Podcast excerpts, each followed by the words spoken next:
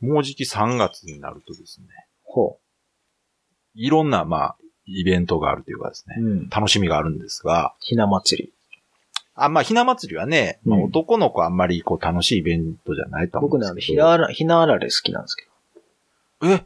あの、食べるんですかうんあの、なんか、うん。ただの砂糖菓子みたいな、あの、それスカ多スカ分のや別つにひな祭りだからとかじゃないじゃないですあの、ひなあられ、か。いいつでも売ってるでしょ。え、あれ、ひな祭りの時は売ってなくないですかあれ。え、それは多分ひなあられっていう名前じゃない状態で売ってるだけでしょ。あー。でもあの、カラフルな、いかにも着色したあの、ピンクとか、緑とかいやだらの。普段は違う、なんか、あ、名前で売ってるんじゃないですかう。ん。よくわかんないですけど、何の話をしてるんですいかやいや、あれ好きだなと思って今いやいや、ま思あいまあ出した。どうぞ3月、まあ、確かにうね、んひな祭りありますけどええはいは、そうじゃないじゃないですか。何ですかあるでしょうよ。しかもね、じゃあちょうどいいや、その3月3日のひな祭りの日にあるんですよ。ほら、ちゃんと俺振ってるもの。そえ、わ、まさか分かっててやったんですか、それ。というわけでね、3月3日何があるかというと、あの、任天堂のね、新しいゲームハードが発売される日なんですよ。はい、おめでとうございます。ね、本当これね、もう、なんていうかな、その、まあ、発表自体は、任天堂ダイレクトっていうね、任天堂独自の、はい。あの、チャンネルでもう配信されてますから、見た方もいらっしゃると思うんですけど、はまあ、任天堂スイッチというね、スイッチ。はい。前々から言われてましたが、まはあ新しいハードがやっと出たと。で、はいもう発表してすぐにね、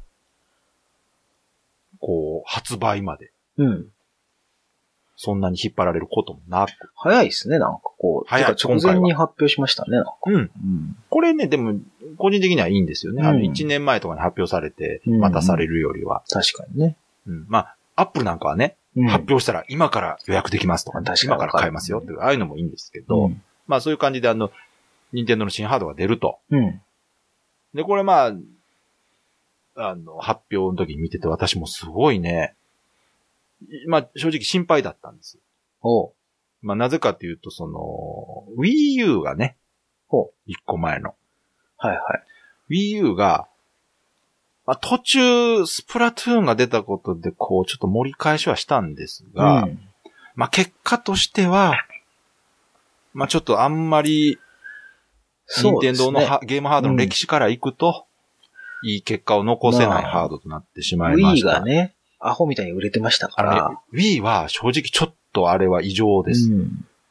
まあ、あれはゲームとしての売れ方というよりは、なんかあの、面白、便利グッズ的なソフトの方が売れてたんで、でもその、任天堂がね、うん目指してるコンセプトとしては、うん。その、ゲームをしない人にもうん。遊んでほしいっていうところわでかはりますね大成功だったんですけ確かにねど、まあその分、今までゲーム、ゲームしたものが好きだった人からすると、ちょっとうん。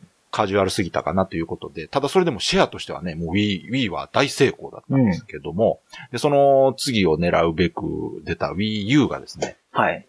まあ、うまくその Wii に続けなかった感じになってしまいましまあて、ね、Wii のなんか、互換、互換機みたいな五感感じもちょっ機とイメージありつつ。うん。なんかね、で、最大の売りだったあのゲームパッドね、はい。出たコントローラーに、あの、タッチパネルの画面がついてるという、はいはい。あの、パッドも、そんなには活かせず。そうね。残念ながらね。うんまあその、あれがメインじゃないと言えばそうかもしれないんですが、うんまああれだけね、 あれだけのものがあってそれを使わないわけにもいかないので、まあね。うんうんあれだけで遊べるゲームとかもあって、まああれはあれで便利でしたけどね。うんただ、やっぱ、ちょっとコンセプトがどういうものかわからないハードという感じになってしまったんですよね。うん、なんかね、ちょっとううんまく活かせてるソフトは、まあ僕の中で Wii U で一番パッドを活かしたソフトはゾンビ U だろうと思ってそうるでんすで。ね。ゾンビは本当にそこはすごくよくできてたと思うんですけど、まあね。ただ、やっぱり、ゲームハードと、その、作る側の、意思と、意思疎通というのがあんまりできないねハードだったんですよ。ちょっと難しいハードだったかもしで、正直見た感じ、任天堂も持て余してる感はあったんれで、ない。 まあね、わかります。結局はただ、スプラトゥーンが出た時に、うん。あ、やっぱりまあ、こういうものも作れるんだなとは思ったんですが、うんまあ、それが最初で最後というか、まあ、うん。感じにはなってしまいまして、そうねまあで、そんな中、あの、例の DNA とはいはい。業務提携ありまししたてね、そういえばうんそう。で、新しいハードを今作っているとうん。いう話が出たときに、あ、いよいよ、あの、任天堂もその、オンラインの方無視できなくなってるんだなと。うん。もともとそっちは重視してなかったですね、任天堂。そうですね。。うんあくまでもその場で集まって遊ぶとか、うん。いう方をメインにしたいということで。ただまあやっぱ時代には逆らえず、うん。まあもちろんそ、そっちもうまいことできりゃね、うん。うん。いいことなので、はいで、そのコンセプトを引き継いで今新ハード作ってますみたいな話をしてて、うん。でじゃあどんなもんになるんやろうとかってね、いろいろ言われてて、うん。で、予想されてたのがその、やっぱり今のスマホみたいな感じのものが出るんじゃないかとかね、うん。うん、言われてはいたんですが、任天堂ってでもそこはね、やっぱりゲーム機メーカーとして、そ絶対ね、コンソールはね、コントローラーをつけてくるとは思ってたんですよ。う。いや、大事ですよ。やっぱボタンを押すとかね、そういうのは。そこに関してのこだわりは、もう、どんなメーカーよりも強いメーカーだと思うんで、ただ単に、あの、iPad みたいなものを出してくることはないだろうなと。うん。まあ、それはないでしょじゃあ、どういうもん出してくるかと。うね。で、Wii の時の、その、任天堂の答えっていうのは、あの、リモコンにしするというね。うん。はい。あの、みんな、世の中で一番みんなが触れているコントローラーはリモコンであると。うん。片手で操作できる。これが、あの、デバイスとして最適だというコンセプトで作られたのが Wii だったんですけど、うんじゃあスイッチは、スイッチですよね。その時はそういう名前じゃなかった。あの、NX やったかそうですね、確か。うん。なんかそんな名前でしたっけうん、確かそんな感じだった気がすな仮名が。はいやったからもう忘れたけど。で、今スイッチってのが出ましたけど、で出た時に、る。うん。まああの、ちょっと情報がリークというか、あれなんやろ、うんそう予想図みたいなのが出たんかなありまし。たね、なんかちょっと。で、パッと見が、なんかいかにもコラっぽいなと思ってたら、そのまんまだったっていうね。 ね。うん。だからあの、液晶、あの、画面の横にコントローラーが2つ両サイド、画面挟むようについてるみたいな。はい。ああ、なるほどと。で、見たら、まあ別にふ普通なわけですよ、見た目自体は。ただ、そのスイッチのそ、売りっていうのがもう、その、最初に出た PV ですごくよく紹介されてて、ほ見ました ?PV う。。見てないんですよ、僕。ええだってあんま興味なかったから見てそないこんですよ。か。うん。こん正なにこう直ね、ゲーム大好きだけど、そんなに実は、あの、みんなの熱に比べると、そうか。僕はそんなに燃えてなくてですね。その、なべさん、ゲームハード的な部分に対しての興味あんまないんですかねそのなくはないんですけどね。なくはない。うん、ただ新しいのが出るから、いいなっていうワクワク、そうかそんなになかったんですよね。あの、多分ね、普通の、普通のっていうか、まあ、ゲームあんま興味ない人はう、ん、任天堂が新ハード出すよって言われたら、うん、えー、なんか、Wii みたいなやつかなと、最近の人は思うじゃないですか。はい。で昔の任天堂してる人はファミコンみたいなんかなと思うわけですよ。でも、あの、やっぱ、ある程度ゲーム知ってる人だと、その、任天堂はハード出すときに必ずその、コンセプトを持って出すんですよね。はい。単に、あの、なんか、カセットなり CD を入れて、テテレビ画面でゲーム遊ぶっていうんじゃなくて、うんその、手で触って体験するっていう意味も込めて、そのデザインしてくるっていうのが今までのまあ慣例なわけですよ。うん、ううん。そういうとこを僕は楽しみにしてたんで、一体どういう次遊びをじゃあ、ん、うん。あの、提供してくれるんだろうと思ってた時に出てきたのがスイッチで、うん、で、まあさっきの話戻りますけど、で、その液晶パネルうん。画面の両サイドにまあちっちゃいコントローラーついてて、はい。持ち運びできると。あの、基本的な質問していいですかあ、どうぞどうぞ。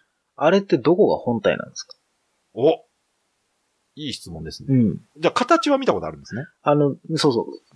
形は見たことあります、さすがに。はい、はい。あのはい、、ちょろっとネットとかでね、見たり。はい、はい。ままああさ、すがみんになのツイッターとかでうんうん。見る。から、まあ、あの、モニターがあって、はい両側にちっちゃいコントローラーがあって、それが外れるのと、はい。コントローラー同士合体もできて、そうそうそう。ね、モニターなしでもう、んテレビでもできるみたいなのあるんですけど、あれ本体は別にあるんですかあのですね、本体は、うんあの、画面のある部分が本体です。あれが本体なんですかはい。コントローラー、両サイドのコントローラー外して残った画面部分が本体です。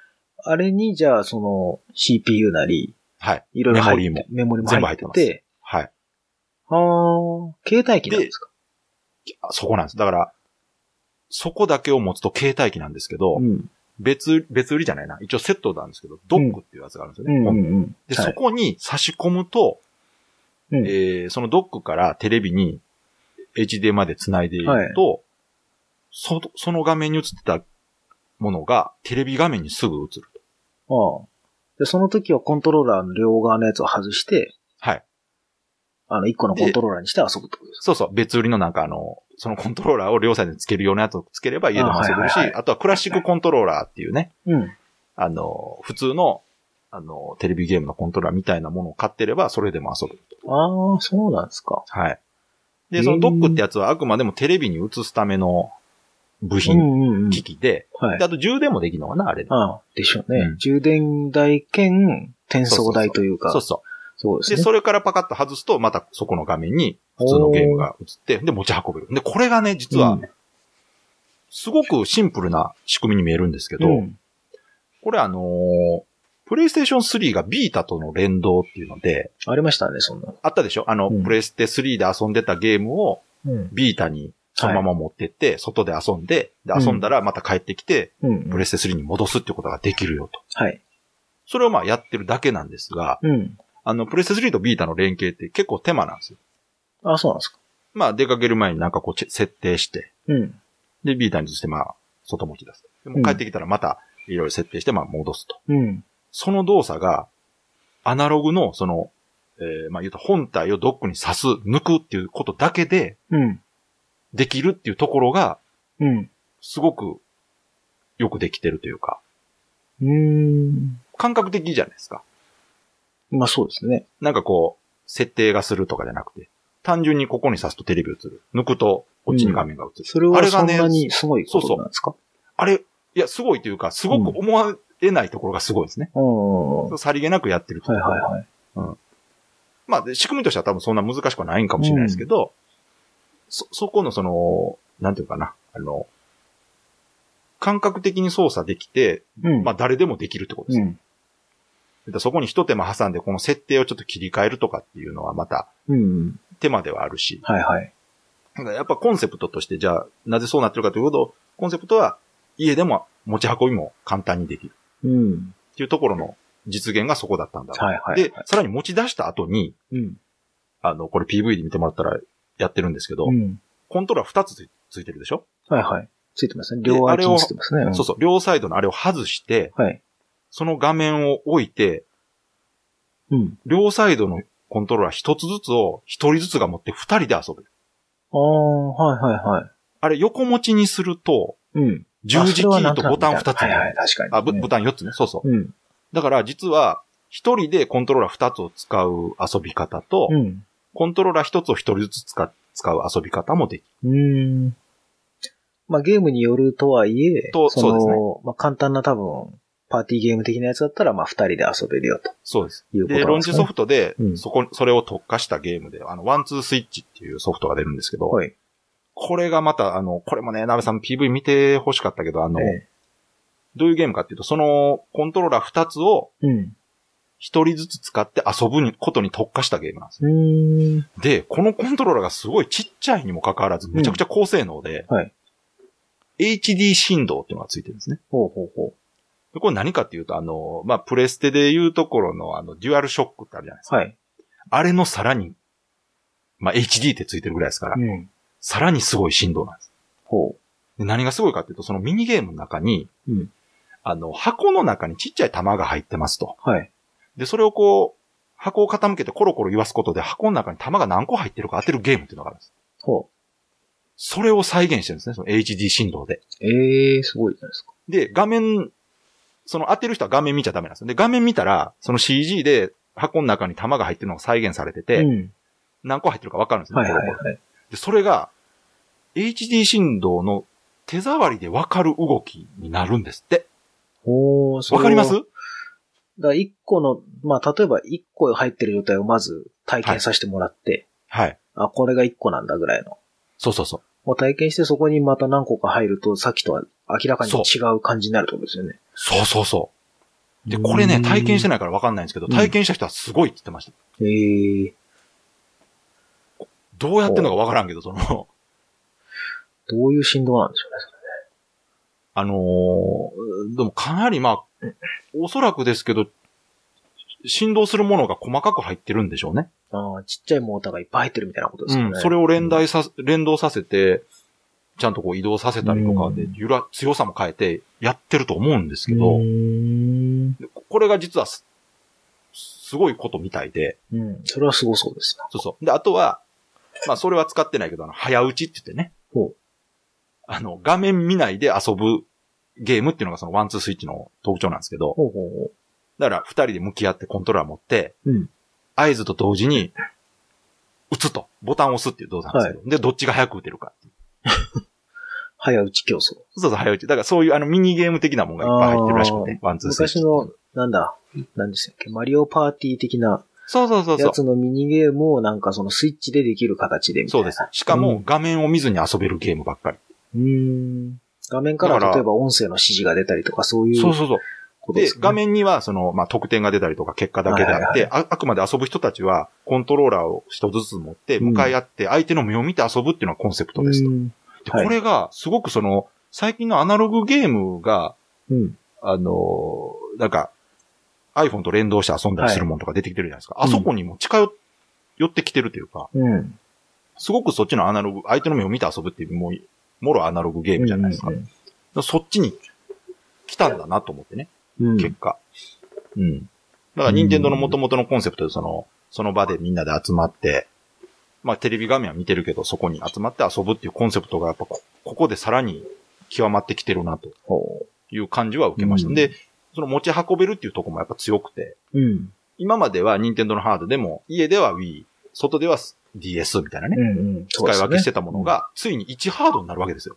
ですね。ですだね。からこれは、だから、ハードの値段もね、もう3万円切ってるし、なんかそうです。値段は見て、あ、安いなとい思や、っためんですちゃよね。くちゃ安いですね。うん正直、3万には抑えられへん思ってましたから。うん。3万切ると、あれ、もう完全に赤字じゃないんですかね。いや、大丈と夫ころがね、一応任天堂の今後のコンセプトは、ハードを堂。うん。赤字で売ることはしないみたいなこと言ってたからうん、下げへんと思ってたら、じゃああ、のた、多分赤字だと思います。赤字でしょ、いくらあれ、台数売ったって、さすがにあれだけのもの詰め込んであの値段で出したうんあら、だってね、HD 振動つけたコントローラー2つつけて、うん。あの、あの大画面のえうん液晶とタッチパネルつけて、でしょもうそれで値段が高いですよ。あと、バッテリーが3箇所に入るわけでしょ、だって。うん、だかコンら、トローラー1個ずつと、本おそ体らと。く赤なんですけど、そのね、プレイステーション4とかの結局、値下げしたことによって、う売れてる姿を見てるわけですよ。うん。でうん。やっぱ値段の重要性はもう任天堂痛いほど分かってるんじゃないかなと思って。とはいえ、攻めるなぁ。いやー、なかなかね、これは、値段に関してはめちゃめちゃびっくりしましたね。うんまあ、それかあれでしょうね。IP ソフト、自分のとこの IP のソフトいっぱいあるから、うん。そっちで絶対回収できるっていう、もうも当てとがあもるとんですは、かでも、ねフ。ァミコンとか、あの辺のコンセプトはそうですから、うん。まあ、ハードは、ハードってまあ結局箱なんで、ハード買ってもらまあねわんと話ならん、うん。でその後でちゃんとしたソフトさえ出せば、うん。回収できるとはいえね、3いや万とはいえ5千円ぐらいはつけといていいんじゃないかと思うんですけど。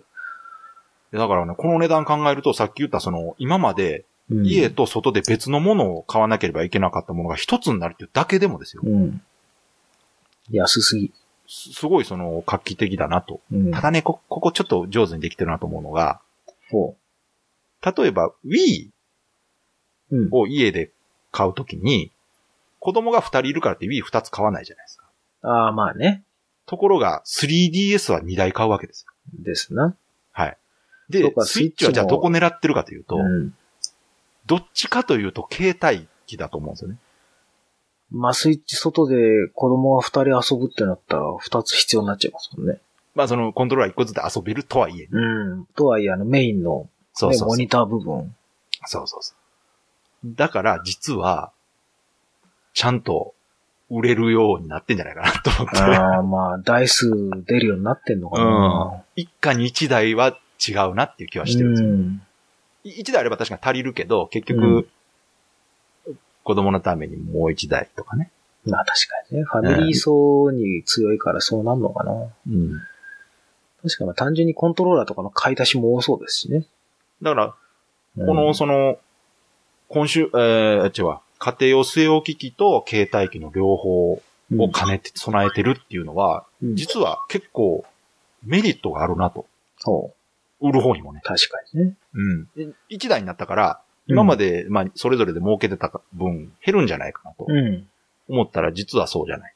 うん。 3DS みたいな売れ方をすると、売れるまあなと。確かにね。うん。今まで分けて売ってたソフト全部一箇所につぎ込むわけだから。そ実はそこもね、結構重要で、あのう、んゲーム作る側からしますと、うん。今まではその、Wii 用に作ったり、うん。でも Wii で作ってたものを結局 DS にするときは DS 用に作ると。うん。これが1個でいいんですよね。確かにね。 1ハードだけ、それこそまあ、持ち運んだ、外で遊ぶ時用の、うん。まあ、調整とか、うん。そういうのはいるとは思いますけど、まあね。結局、作るハードは一つでいいわけですよね。まあ確かに。確かにスイッチ用に作れば、うん外でも家でも遊べる一つのものを作れると。うん。これはね、開発者サイドとしてもすごく効率がいいんじゃないうん。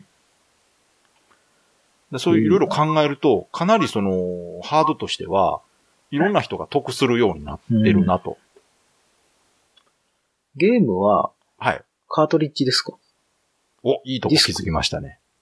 ダウンローえドーとオですリね SD カードのようなものです。ああ、SD カード。ちっちゃい。だからうん DS とか 3DS の方に近いかな。うん、うん、戻りましたね。だから、あの、ロ戻ったねム、C、CD ロムじゃなくなりました。うん。うーん。でもちろんダウンロード販売もすると。します。はい。うんじゃあまあ、安定ですね。そうなんですよ。まあ確かにその分本体小さくしてるからしょそううながんですよ。やっぱどないですね。どうしてもその、ドライブ入れてしまうとでかくなるでしょ。うん、うん。で、持ち運ぶとき壊れるしねも不安定だうし。んそうそうそう。ドライブは。まあ、必然だったんじゃないですかねう。んさすがに。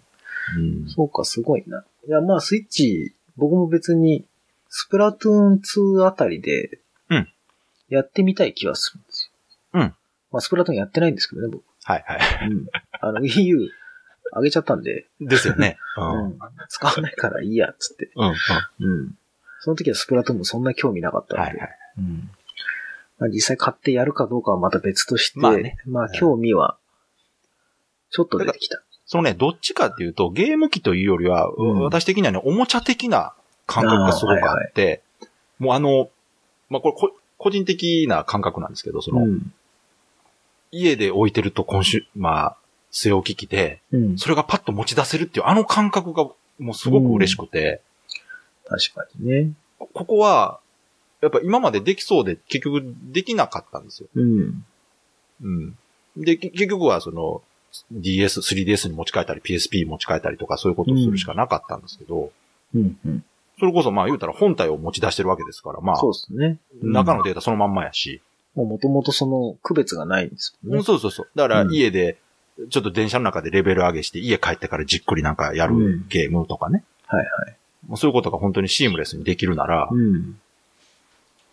あの、すごい楽しいし、そのドックにね、つけたり外したりするっていうそのギミック自体もすごく楽しくて、うん。コントローラー外したりとか、ああいうのがもう、根本的な部分で楽しいじゃないですか。なんかはいはい。おもちゃっぽくて。だから、すごく、その、手触りとか、やっぱアナログ的な部分での、ハード設計っていうところが、さっき言ったその、さっき言ったっていうか、Xbox とか PlayStation とは全く違う方向でまあ実そう現してるでな。すね、なんか。うん。うん。あっちはその、コンシューマー機として、まあ、コントローラーの精度上げたりとか、うん。いう部分ではやってると思うんですけど、うん任天堂はやっぱそのゲーム全体の遊ぶ環境からデザインしてるというか、うん。なんか見た目も、あえておもちゃっぽい感じにしてきましたよね、なんかね。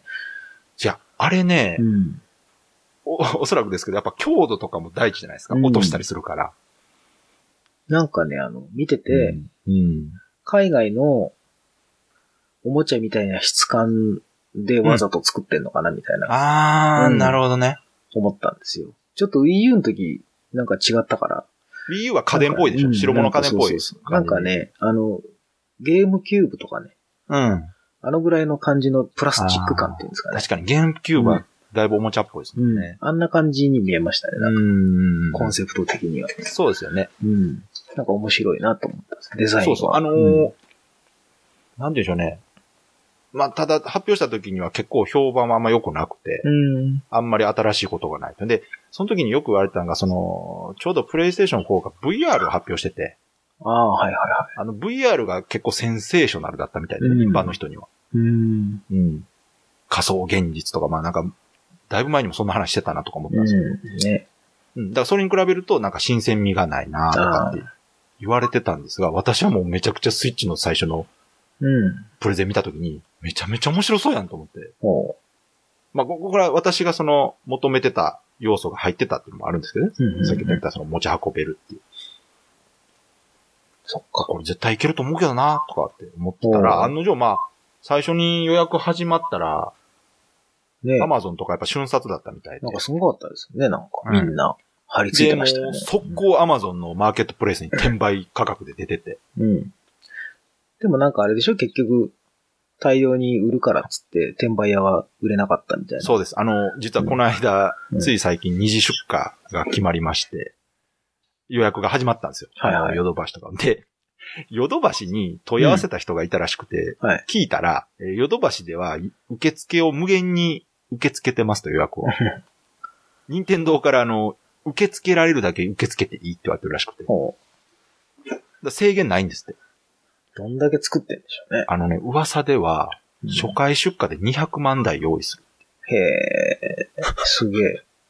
で、おそらくこの数字は、まあ、よっぽどのことないと売り切れないはずなんです。うん、売り切れないでしょね、さすがに。 200万台。まあ、これが国内なのか、ちょっと、海外も全世含め界て、か。うん。全世界で200は少ない。少ないですよね。うん、だから、まあ、国内でしょ、200。で、行くと、おそらく当日行っても余裕で買えるんじゃないかなと思ってて。うん。いや、そう言われると、ほら、当日見て売ってたら買っちゃうじゃないですか。うん、そりゃそうです。 うん3万ぐらいだったらなんか、うん、なんとかなるかなってそうそ 思っちゃううでしょ。だだから、その、転売屋対策も今回一応考えてるのかなと。うん。確かにね。で、今までの、その、やっぱ、ゲームハードの発売状況を見て、うん任天堂もその、初回、初週のスタートダッシュの大事さを痛感してるんじゃないかなと思って。Wii U がやっぱそこ鈍かったりとかしたんで。確かにね。う。うんん。で、プレステ4はね、実はスタートダッシュめっちゃ良かったんですよ。うん。ですね。あの時は他に敵もいなかったしねなん。かふつ、2日で何 ?400 万台とかって言ってたうかな、ん。変な、すごい数字出てたんですよ。うんうんなんでそんな売れたんかよくわかんないんですけど。うん。うん。で、やっぱりそこのスタートダッシュってすごくでかいみたいなんですよ。でかいっすよ。うん。それは。結局やっぱハードが出たらソフトも売れると。うん。ハードが出ないとソフトは売れない。うん。うん。というとこで、最初に潤沢にその品切れさせるのはもう、機械損失なわけですよね。うん。欲しい人に手渡らない。うんだから初回分をかなり用意してくるんじゃないかという話で、うん。まあ、200ぐらい売れるでしょまあ少なくとも年内には絶対到達できるが、ね数字なんで、う。うん。で、はソフトの販発売スケジュールも、あれが本当ならば、年内で、軽くまあ多分倍の400万台、500万台はいくと思いますね。うん。川崎さんのおすすめのソフトは何ですかあのね、アームズっていうゲームが、あの、なんか殴るやつか。そうはい、それは見ました、見ました。さっき言ったなんかあの、コンビデオでトローラー両手に持って、うん。なんかあの、腕がスプリングみたいになってるやつだ。そうそう、うんで、手を前に振ると、手が伸びて攻撃する。うん。あれはかなり、その、やっぱ任天堂の最初に出すゲームっていうのは、そのハードの性能を最大限に活かしたゲームが多いんで、そのスイッチのコントローラー離して持つっていうのが一番活かされてるソフトになるんじゃないかなとは思うんですけど、うん。あれおすすめかな。で、あとはさっき言ったワンツースイッチもいいと思いますね、やっぱ。うんあれもローンチですけど。そっか。で、実は正直それ以外のローンチソフトは、まあ、サードパーティーが出すもんなんですけど、まあ、なんかの移植だったりとか、うん。何かの、まあ、ちょっとバージョン違いだったりみたいなのが多いので、うん。スイッチの性能を満喫するのはやっぱ、任天堂のソフトを買うのが一番いいかなとほ思いますけう。そうですか。